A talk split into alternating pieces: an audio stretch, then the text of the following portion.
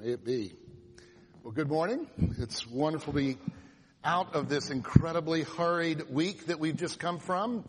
Impact Week, of course. If you're visiting with us, we just got through with a, a week where we had, I think, over 120 uh, volunteers uh, go to do 20 over 20 projects in our city. We did uh, camp, a, a, soccer camp, and a VBS over in the hill, and all sorts of amazing uh, experiences and testimonies and and just a wonderful time of being the family of God. And it's just always, in some ways, the great highlight of our, our, our calendar year as a church. And so it's a, I don't know how you're feeling, but I kind of went home and just collapsed. Uh, I think, uh, Alan, I think you almost really collapsed. So we're, we're glad you're here. But, um, it, it was an incredible week and it was a week filled with good works and with all kinds of toil, to be sure. I mean, how many of you weren't exhausted? Let's raise your hand if you were participating. Yep, I don't see a couple. You weren't exhausted or you were? Were exhausted. Okay, maybe I should have asked it that way. Um, yeah, it was an exhausting thing. Well, and it raises a question. Were we good Christians this week? Now, I asked that question because one of the highlights for my week was just hanging out with our high school kids in our, in our theology camp. It was so wonderful to be here, circled around, really wrestling with the faith. And I'm going to tell you to be encouraged. There was some real wrestling going on. There was real conversation and talking. It was such a, a highlight for me to just re-engage the journey to faith with these kids and, and uh, it was great. But one, one, one particular uh, student uh, raised the question, I think it was on Tuesday, but what is a good Christian? And of course, it all, it made us all feel a bit uncomfortable. Uh, and himself as well. It's like, well, God, I mean, can we really say what a good Christian is? I mean, and, and you start to unpack that a little bit, and it goes in a lot of different directions. Of course, on the one hand, what is a good Christian relative to our being forgiven of God, relative to our having assurance of our salvation, relative to our being able to, to go to heaven? And in that sense, we're going to say, well, no one's a good Christian, which is why we rely on the goodness of Christ, who became our substitute to be a good Christian in a way that he then does the works that we could not do. He satisfies the law that we could not satisfy. He, he accomplishes the covenant contract that God made with humanity that we could not satisfy ourselves. And therefore, to be a good Christian unto what we call justification is by grace through faith alone in Jesus Christ. Don't make any mistake about it. But that really wasn't quite what the student was asking, was it's really, well, what does it mean to be a good Christian? And it's a good question. And today we are challenged actually with that question in a way that was not planned, but as I reflected on the sermon, it just fits perfectly. So let me try to, to get you into our passage because our passage will answer that question for you in a very definitive way. And it might be so definitive that it's going to cause you a bit of uneasiness, and I warn you. We're going to have a conversation after such a week as this. Were we good Christians? I mean, let me raise it this way. Can an enlightened church be lightless? That is, could we be orthodox without a powerful witness? Can a faithful church be faithless? That is a church that works hard, dutifully doing the work of loving one another, etc. But could we be doing this without the power of faith? The power that leads to conversions and life transformations? Is it possible that that could be done? An enlightened church, not but lightless? A faithful church, but faithless? Or can even a loving church be loveless? That is, a loving church without the passion for the gospel of Jesus Christ? What is this, this intrigue? You see, the point of our passage fits perfectly with those questions. I mean, he makes it very abundantly clear. Absolutely yes to every one of those questions. What the three questions expose is the possibility of a faithful, loving, dutiful church without power. Without a passion for a first love kind of purpose for its existence. If we're confused, that's where I want you to be right now. Because hopefully now you're eager to open up this text and see what God says to us as he said once upon a time to the church of Ephesus. Let us pray. And so Father, we thank you for this week and the many beautiful and wonderful testimonies of good works and kindness and love and all of which we know are, are good things and are truly part of what we're to be. But, but Father, we want to come now humble, not to glory in ourselves too much if perhaps we could lose sight of what this week and every week and every day of our life is really all about. So please come, Lord, and speak to us into our hearts. Do so in spite of ourselves where we are hardened in our hearts, soften us. Where we are reluctant to hear for whatever past experiences, Lord, help us to have an eagerness to hear. We know this is a miracle we're praying for, an enlightened heart. Come, Lord Jesus, we pray. In Christ's name, amen. Well, I just want you to notice, um, first of all, how uh, John really frames this church of Ephesus. He, he, he gives it a descriptor which really sets us up for the question. For notice, notice again in chapter 2 verse 1, he says, to the angel of the church of Ephesus write, the words of him, and here it is, who holds the seven stars in the right hand, who walks among the seven golden lampstands. Notice these descriptors, this idea of a lampstand, the church being compared to a lampstand. And notice this idea that this light is not just a, a light of discernment, uh, if you will, but it's a light of presence. That is the presence of Christ himself. Which then will beg you the question of, that's all through Revelation, well, what is this presence of Christ? Who is it that, is in our midst? We'll get to that in a minute, but to just understand and appreciate how important this description is. If you were to go back to the first of Revelations, you would see that it's how it begins the whole book to all the church, to all the churches. Then I turned to see whose voice it was that spoke to me. And on turning, here's the descriptor. I saw seven golden lampstands. And in the midst of the lampstands, I saw one like the son of man, clothed with a long robe with a golden sash across his chest. The descriptor will go on and we'll go back to it a little bit later, but this glorious vision of Christ who sits at the right hand of God, that is, who has all authority over the cosmos, is the one speaking to the church. The one that here is described as in the midst of the church, wherein this great light has a power attached to it that is unimaginable. If we think about the power that is not like powers of this world. A power that is ascended into heaven, seated at the right hand of God, emanating this glorious light of power and presence. Now where does all this come from? Well, anyone reading this who had any lineage with Judaism would understand exactly what this is. We're taken back to the very beginning of salvation where it is that, that, that, that Adam, the first church, if you will, and Eve are described as imaging God. We're already given this sort of light metaphor, this imaging God on earth. And we fast forward through the Exodus and the, the foundation or the beginning of the temple. And when the temple is being built for the first time, listen to the way that the instructions go in Exodus 25, 31.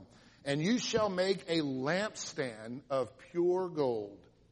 And you shall make the seven lamps for it. And the lamps shall be set up as to give light on the space in front of it. What's going on here? What's particularly interesting here is, is the location of this lamp. For it is right there in what's called the holy place of the temple. It's not outside.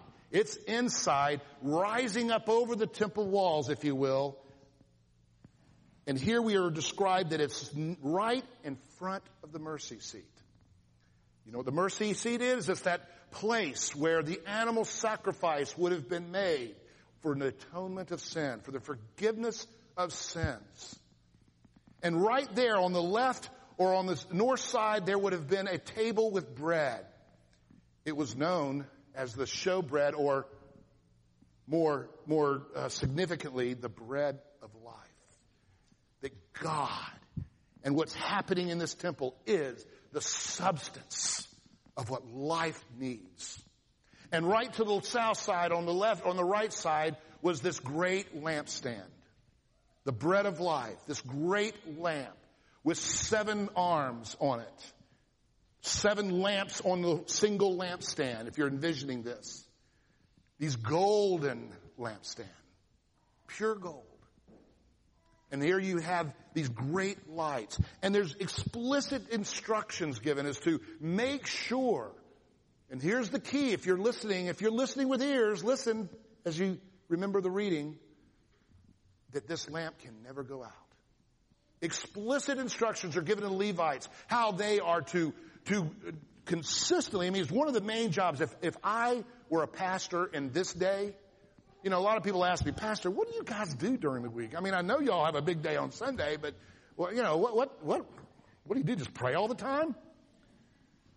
Well, back in that day, I would have said, well, I'd say about half my week is making oil.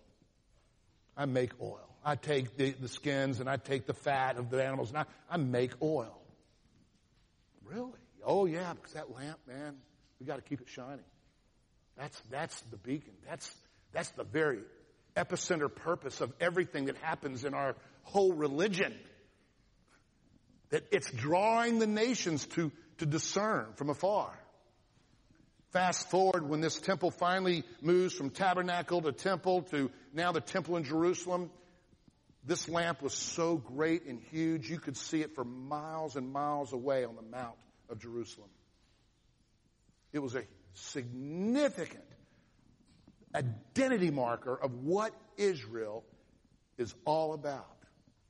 The prophets, of course, will take hold of this theme and you will see, like we read today in Isaiah 60, prophet after prophet after prophet reminding Israel, you are the light unto the nations.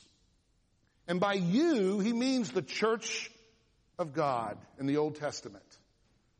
The people of God whose identity focuses on a temple and a mercy seat and the forgiveness of sins and a drawing the nations in to be restored to themselves as the image of God who would therefore take upon themselves this very lightness quality that is the very purpose of their existence. Ezekiel would say it like this, do not think that I saved you for your own sake, Israel. Oops. He would say, no, you are being saved for my sake, that the nations might know. There's that witness that I am the Lord, your God. It's an incredible vision, and this is all packed beautifully into this passage in Revelations. And so here we have this, this bread of life, and I'm asking you this. Where then is the temple in the new covenant? Well, of course, some of you, if you've been around Christianity a little bit, are starting to hear some themes that become quite resonant and quite often in the Gospels. Jesus would come onto the scene he would go into a temple and he would say literally, Jesus said to them, I am the bread of life. Whoever comes to me shall no longer hunger. Whoever believes in me shall never thirst. Remember he says, you know, thy kingdom, you know, this, this bread that we're to pray for. Speaking not of our daily bread being this, this, he's talking there in the Lord's Prayer, this, this bread of all breads, the most important bread. Give us this day our daily bread. That is not, oh Lord, give me my porridge. That is, give us the Messiah, Jesus the Christ, who is going to be the very human manifestation of the temple, the lampstand. He would say as well in chapter 8 of John, I am the light of the world. Whoever follows me will not walk in darkness, but have a great life of light. John 8. Now remember, John, the writer of the Gospel of John, is writing Revelations. And he's writing this using themes that he had specifically used and utilized throughout his Gospel. A very temple focused understanding of the Gospel. And so it's not an accident here. But then it begs the question. For Jesus said in chapter 9 of John, according to John's gospel, as long as I am in the world, I am the light of the world. Oops, he's not in the world anymore, is he? Now, if you know John's gospel, you understand that he just set you up. Because you see, half of the gospel of John wants to talk about not the death of Christ, though it's very prominent in the first half, not even the resurrection of Christ, though it's certainly important.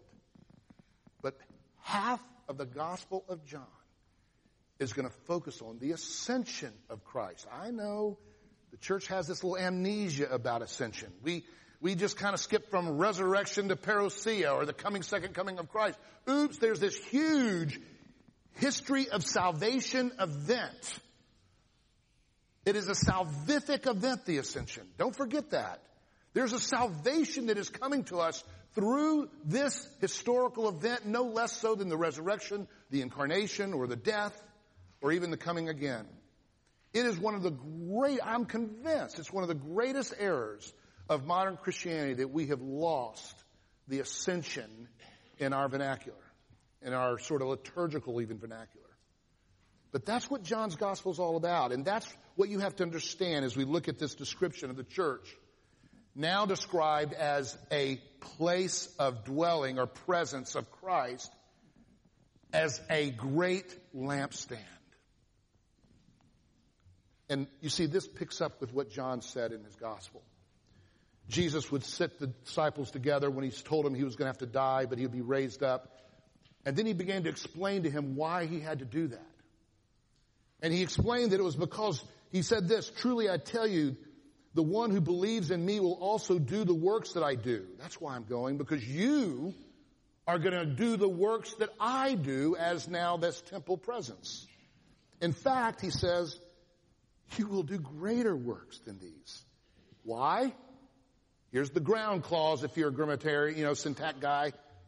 Ground clause, why? Because I am ascending. I'm going to the Father. I will not leave you, he says, as orphans when I go to the Father. He goes on to explain that I'm going to come to you when I go to the Father. Huh? And he goes, yeah, it's true. Some people won't see it. Some people won't see me. They won't discern me coming to you. But you will. What's he talking about? He then starts talking about the Holy Spirit.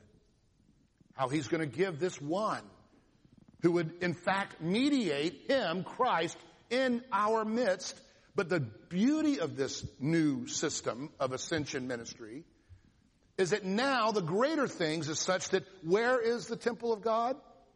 It used to be in the, first century wherever Jesus' feet are hitting the ground walking. Now the temple of God is in every place that gathers in the presence of this Holy Spirit to become a lampstand among the nations. This is the theology. Fast forward. John will conclude his gospel before he then suffers persecution, is banished over to uh, Patmos, and writes this incredible ending, uh, gospel focused uh, revelation book. He tells us about the last meeting with Christ and his disciples, and it picks up in chapter 20. And he said, and this is, and it starts with, of course, and some of you are familiar, this is this painting has been dedicated to this very moment. I'm ascending. And he says this to Mary, who is grieving his loss outside of the temple. When he appears to her, and she discovers he is literally the resurrected Christ, the Jesus himself, she just in total ecstasy runs to him and starts clinging to him. And you can just see this, this environment. You know, she just, she's not going to let go of him this time. I let him go once. I am not letting him go again. And she's just clinging to him. And Jesus rebukes her and says, Quit clinging to me, for I am ascending. In other words, there's something greater yet to come than even my resurrection. Want you to stop and just take a breath for a minute. Take that in. Do you believe that? Is there something likened unto the resurrection that's even greater? A kind of power that can manifest greater works even than Christ and his incarnational ministry did? Now don't understand that to mean it's our works, not Christ. It's greater works of Christ that will be accomplished by him. Why? Because Jesus here is envisioning in, in moments, well actually after a couple of, about a 40 days, that, that, that he will ascend. He will be given this incredible platform of authority seated at the right hand of the Father, which is the place of authority, the right hand. He will have now resurrection power. His body will be now a glorified body. And he's envisioning a day when he will reign with great power and authority through this temple that is now located all over the world in many and various forms that are localized into the presence of a particular neighborhood or city. The incarnation becomes the church of Christ, the body of Christ. The power of Christ that is now the power of the lampstand the power of the temple to forgive. And you're thinking, gosh, you're reading a lot into that little passage, Pastor. Yep, yep, I am until you, you go on to two more verses, just two more verses. And let me read it to you. And so she runs off. She gets together the disciples, brings them together. Jesus comes up to them, and it says this. Now, on the evening of that day, the first day of the week, the doors being locked where the disciples were for fear of the Jews. Now, did, how does this description sound about the apostles? They're scared. They're scared. They're sitting here. They're fearful. They're timid. Remember, these are the same people that denied Christ when he was on the cross and were not loyal to him and all abandoned him. And they're hovering in a closed room, fearful. And then here's what happens. He comes in and you can see it now, the priestly Christ of now, the resurrection, and he raises his hands as a Levitical priest would have done, and I know this because of the words that he uses, and he says, peace be with you. This is one of those chill moments. I mean, this is like a chill moment galore. I mean, this, they're going like, oh, I don't, I, they were probably more afraid than they were before. Like something's really not right with our cosmos right now. The world just got turned upside down. Peace be with you. And when he had said this, we're told, he showed them his hands and his side. See, it's really me. I'm the one that was on that cross, that was dead for three days. And the disciples were glad when they saw that he was the Lord. And then Jesus said to them, well, it's like as if, don't be too glad. Well, yeah, no, that's not true. He probably doesn't want to be glad. But, but listen what he says here. Peace be with you.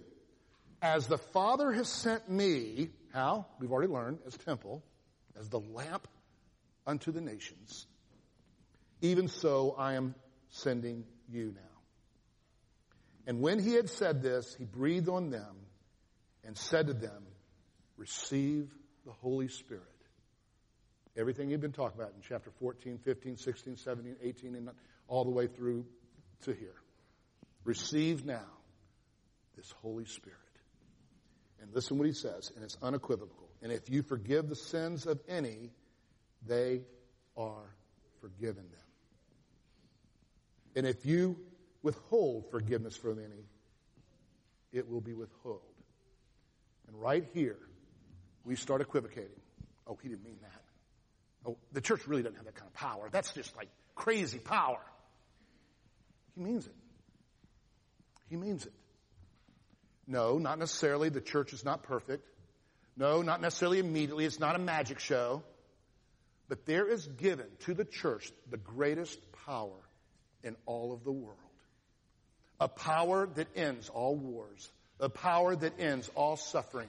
The power that ends everything that we are dutifully busy about trying to, to a bait and can't seem to get ahead of it. I don't care how many fights, how many hunger campaigns, how many medicines are, are discovered. We can't get ahead of this curveball. We haven't in over 6,000 plus years, depending on how old you think all this is. I just gave you the narrow version. What makes us think that we have this power? There is a power that comes not from this earth, but from heaven. Forgive sins, restore humanity to God, the life source, the abundance of Eden itself, the image of God restored. Now, that's part one of John's letter to the Ephesus. Every bit of that, I can almost assure you, they knew exactly what got packed in. What I just unpacked for you for these last 10 minutes or so, it would have come running through that, that little hole of, of, of the mouth of the angel, if you will. They understood this is who you're supposed to be. Here's who you are. Do you, do you understand that? And for a moment there you're thinking, okay, it seems like they might understand it. Because then in the second part, verses two through three, he begins to reflect upon many good things. He says, I see from heaven. Now, he's in heaven. I see down here your, your works, Ephesus, and how you toil and how you are enduring. Okay, back to you who are just exhausted right now. It's as if he could say, I got it, man. You've been working your little, you know, back ends off, okay? I got it. You have really been pushing it. And he's really patting you on the back. This is not just, you know, any bad thing. I mean, yeah, I get it. And I, I'm, I'm seeing it. Good job. Good job, Ephesus. I see your works and the toil and your endurance and that you are not able to bear evil and you have tested those who call themselves apostles but are not and find themselves to be false. Not only do I see this, these good works, what are good works? Love, loving one another. I see that. Good job. I see the way that you're pursuing truth and orthodoxy. How you desire to go back to the apostolic, the true apostles, to get your understanding of what the truth of the gospel and the truth of God is. I mean, this is a code phrase. If you've been reading, even in our series through 1 Timothy, you know this is a huge contrast, the false apostles over against the true apostles that witnessed Christ's resurrection, etc. And he says, I've been seeing you do that. You're like the Bereans in so many words. You've been, you've been studying the teachings of the apostles and you've been ruling out those things that are not by good and necessary inference from those apostles. And he particularly mentions the, the Nicolaitans here. The Nicolaitans was a kind of a, of a, a, a, a bad sort of temple movement within even Judaism where it was a kind of worldliness. There was a sexual immorality that was attached to their spirituality even. And there were other materialistic sorts of things, kind of a health wealth sort of idea that was attached to them. And he says, you've even rejected these guys. So he's saying, good job. I commend you. All good stuff. Oh, and you're, we're, oh, whew, whew, got through that one pretty good. You know? But then he comes to this incredibly jolting warning. He says, But I have this against you. That you have left your first or formal love. Now, that is not a particularly good translation. That's actually the RSV. The better translation is the one you heard today in the ESV. It gets right to the wooden structure of this, of, of, the, of the sentence in the Greek. Let me read to you in another way. But I have this against you that you have abandoned the love you had at first. The love. Now that moves it away from the subjective. The, your temptation would have been to say, oh, this is about Christians who forget Jesus Christ, their, their, their first love. A kind of eros love that we so naturally important to, import into the word today. And it's a, it's a good use. I do think there's an eros love with respect to us in Christ. I really do you've been through the Philippians series that I did a while back, we really talked a lot about that. There is an eros passionate love, a, a romantic love, if you will, that, that's true, that, that where Jesus is my first love, okay? I do believe that's important. But that's not, I don't think, what he's talking about here. The way he objectifies love here is very important. Because what he's talking about is, is this, this love that's not a subjective kind of a love, but this covenant love, this agape love, that you first was, was really the, the, the, the, the description of you as a church that got planted, you could say, in the days of Paul. It was, it was that founding love, that passion for what? For what then? What had they lost? Well, it's tied to the description of the church. You're in jeopardy of losing your lamp. What was that? This great witness power. Wherein the purpose of the church, its passion, its first love, if you will, was to see the nations gathered and saved by the very present power of the ascended Lord. It's this evangelistic, uh, uh, but I, the word sounds like proselytizing, and I don't think it has to look like that. So I hate to use the word, but some of you know that word. But it's this passion for witness, this passion for our purpose to be a lampstand, a beacon in the city wherein the people of God are brought in and their sins are forgiven. That power that would, that John left us with. And there's so much that I could share with you that would, I think, prove that. Just for the sake of not getting too tedious, I'm not going to get into all the scriptures here that cover about three of my pages. But basically it's going to go and look at what, what are the other times when the Gospels use this word first. And it's amazing how many times when this first language is used, it's used in a sense of priority. Strive first for the kingdom of God and his righteousness and all these other things will be given to you. 1 Corinthians 15 will talk about this as well. How he, he says, Dean, I need to remind you, brothers and sisters, of the good news that you have at your disposal. Do I need to remind you of this good news? We know what the good news is, right? He's talking about the gospel of Jesus Christ unto the nations. And then he goes on in, in verse 3 in, in, in, Corinthians, he says, For I handed on to you as of first importance. That's the sense in which John is talking here. Of first importance. And then he goes on to describe that Christ died for our sins in accordance with the scriptures. What's he describing in theological terms? He's describing the mercy seat. What happens at the mercy seat is death for an atonement of sin and that he was buried and that he was raised and on the third day, in accordance to the scriptures, he ascended into heaven. And he's saying, you've lost. He's trying to remind you of this first priority of yours. And then when you look at the word love, it's interesting, this first love kind of a thing. Clearly, again, reflecting this passion to be a witness to the world. Matthew 24, 12 and he says, and because of the increase of lawlessness, the love of many will grow cold, but the one who endures to the end will be saved. And the good news, what's the love about? The good news of the kingdom will be proclaimed throughout the world as a testimony to all the nations, and then the end will come. What was the love that he's describing here? That first priority love, it's the love and the passion to see the kingdom of God come into the midst of the nations and the nations to be saved and restored. If you remember, some of you know, if you're familiar with the stories of the gospel, how, how Jesus, when he went into the temple, you remember what he did first? He went in this place called the court of the Gentiles. It was specifically a geographical space that was built into the temple for the nations to come. It's kind of like a space like this. You're the court of the Gentiles. This would have been the Holy of Holies. No, you weren't supposed to come here until, you weren't admitted to the table until there was a genuine conversion. In the Old Testament, no less than the New Testament.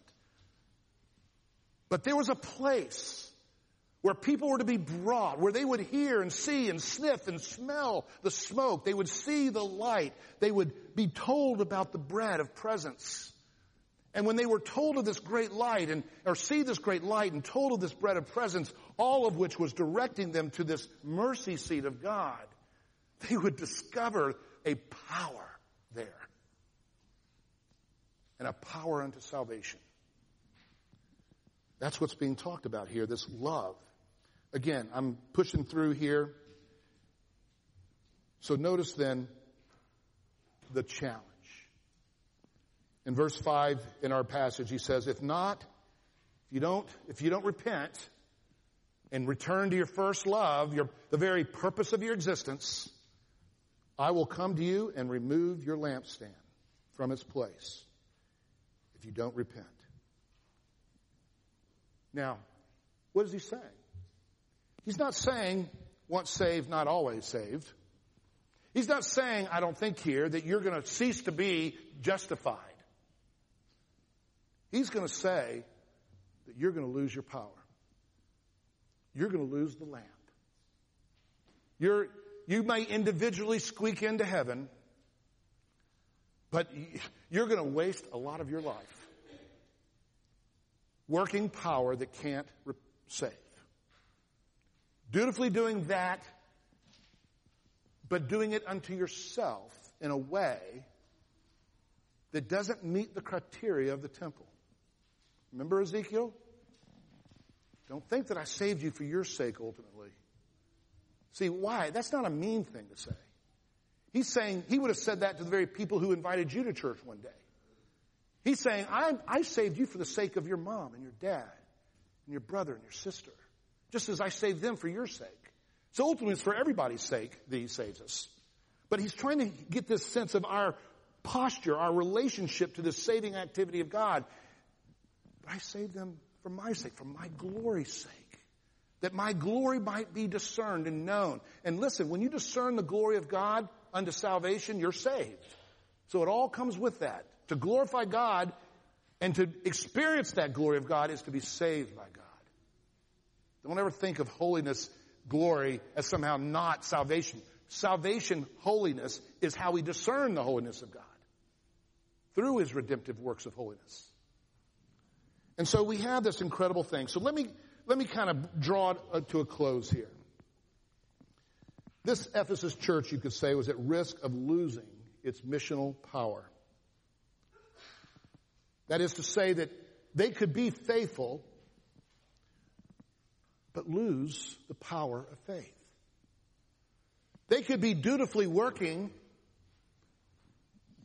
and doing the works, but lose the very power of conversion work and transformational work.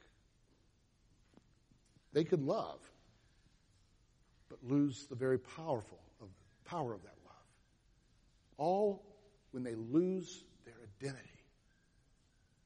And, more importantly, they lose this beatific, glorious vision of the Christ they serve.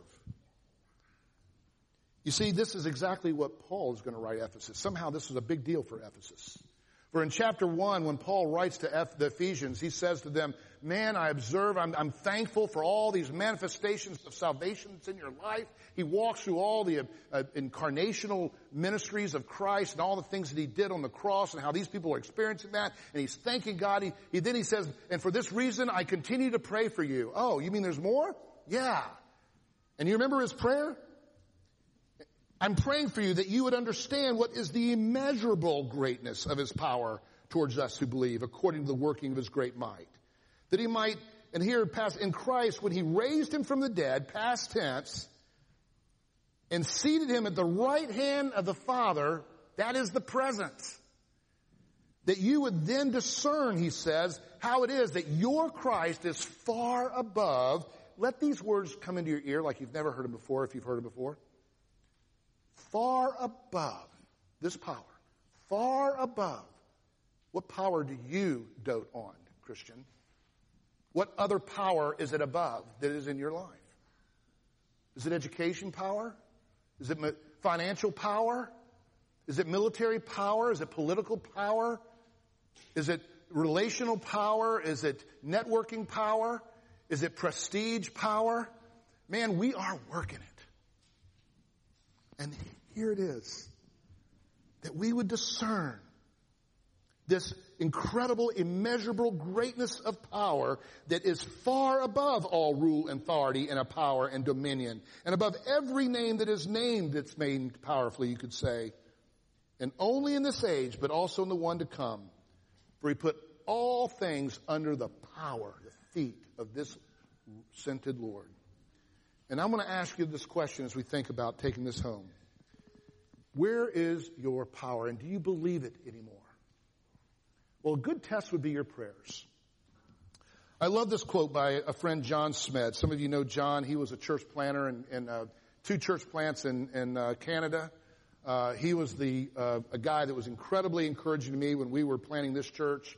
Uh, we were planning churches mostly in and around Christendom at the time, and he was one of the few guys that I could talk to that had planted a church outside of Christendom and had different metrics for evaluating things. And he was at the time the uh, coordinator of church planting uh, for our denomination. Now he's a friend. He's doing a prayer uh, ministry. But he writes this about prayer. And it's true that prayer and the way you pray, pray is a, probably a significant test. First of all, do you pray? If you don't, that tells you a lot about your theology of ascension. It tells you a lot right there. I mean, I'm so convicted. Let me just tell you right now, I'm so convicted of this. I told John when I was sitting with him at Geno, saying, man, I'm just so convicted by the stuff you're writing right now. Because, you know, it just really exposes to me. A guy that's leading a ministry and a movement even around ascension that I don't really bring ascension home into my existential being because if I did, the most powerful thing I could do is pray. Pray down the power of God on earth. Here's the way he says it, and you've heard it later in the meditation. Christian prayer is radically distinct from all other prayer. When a Christian prays, he has an exalted king ever in his mind. Christian prayer rejoices in Christ's resurrection and participates in Christ's authority over heaven and earth. Sometimes we forget to whom we are praying. You attend prayer meetings or listen to Sunday morning prayers and you might imagine Jesus as a heavenly housekeeper cleaning up mankind's problems or keeping the world tidy and running smoothly.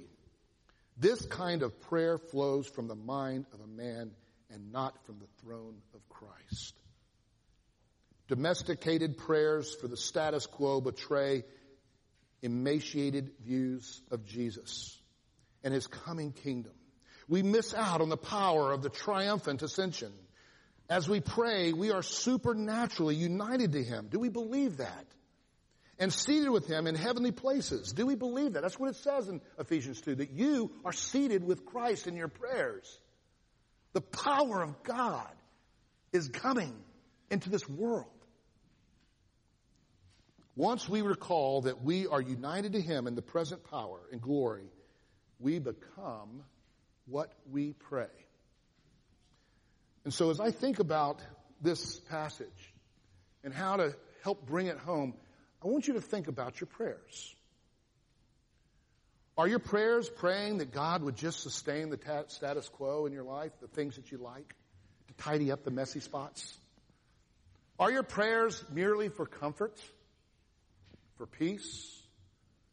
I mean, there is a peace that we're praying for, to be sure it's interesting, even in our confession, it describes that the purpose of even our government, which we celebrate this week, and we should celebrate nations. Nations are the very common grace of God. We should pray for the nations and for all those who serve common grace, our teachers, our warriors, our, our politicians. Yes, we should pray for them and, and, and love them and appreciate them who are in this public service event of, of restraining evil, if you will. But it's interesting the church for 2,000 years believed that the purpose of even the nations was subordinate to the purpose of God. It, it was as if restraining evil so that the real power can take root. It was the hand of God, by the way, restraining evil, so you don't divorce God from the nations. But restraining evil that there might be the context, the soil, the fertility wherein the gospel could be proclaimed by the church. We've kind of lost that in our separation stuff. It's right there in our confession. It came over from, from England uh, in, in 17 over whatever it was, whatever it was, and, and um, it's very important. 1647 actually is when it came over. the, the confession. Do you pray tidy prayers? Do you pray peace, peace prayers, which we should in some ways? Or do you pray for the unleashing of the kingdom of God in this city and in your lives? Do you pray for your children and your parents and for your brothers and sisters to be radically converted from worldliness and from worldly desires? Are we, do we believe that what we did this week, all wonderful and good things, but yet unfinished until we hear the stories of conversion? Do we believe that His power is here enough to say, to, to call the question, to seal the deal? We're sharing a little Bible study with a Christian kid. We're sharing a Sunday school class. But to go to that next step, believing that God is powerful unto salvation and say to the child, to say to your friend, to say whoever you're talking to, have you considered giving your life to Jesus Christ? Are you afraid to ask that because you really don't believe, we, I should say, we really don't believe in the power that is at work in this world by the ascended Lord? I think we might share a little in common with the Ephesus church. This is, a, is this a good church? Are we good Christians? Yes, we're good in Christ unto justification by grace through faith alone. Yes, I think we're doing some good things and to be encouraged by those good things. But are we believing really by the way we pray, by the way we boldly become witnesses to our friends and neighbors? Are we hiding behind this veneer of, oh, I don't want to wear on my shoulder. I don't want to, I don't, you know, you just, can we believe that God might actually be working in this person's life in ways you can't imagine? And to go ahead and risk your prestige and say, you know, I'm a Christian. Can, can I tell you my story? I mean, I love the fact that we just can tell our story. That's what it means to be a witness. Tell the word your story, looking for the opportunities to do it. You may just be surprised how powerful your story is, but make sure your story is ultimately not about you, but about Jesus Christ and the grace of the gospel. For you, church CPC, are a lampstand first. That is your first purpose in your life. You are situated right in front of the mercy seat. Around the bread of life.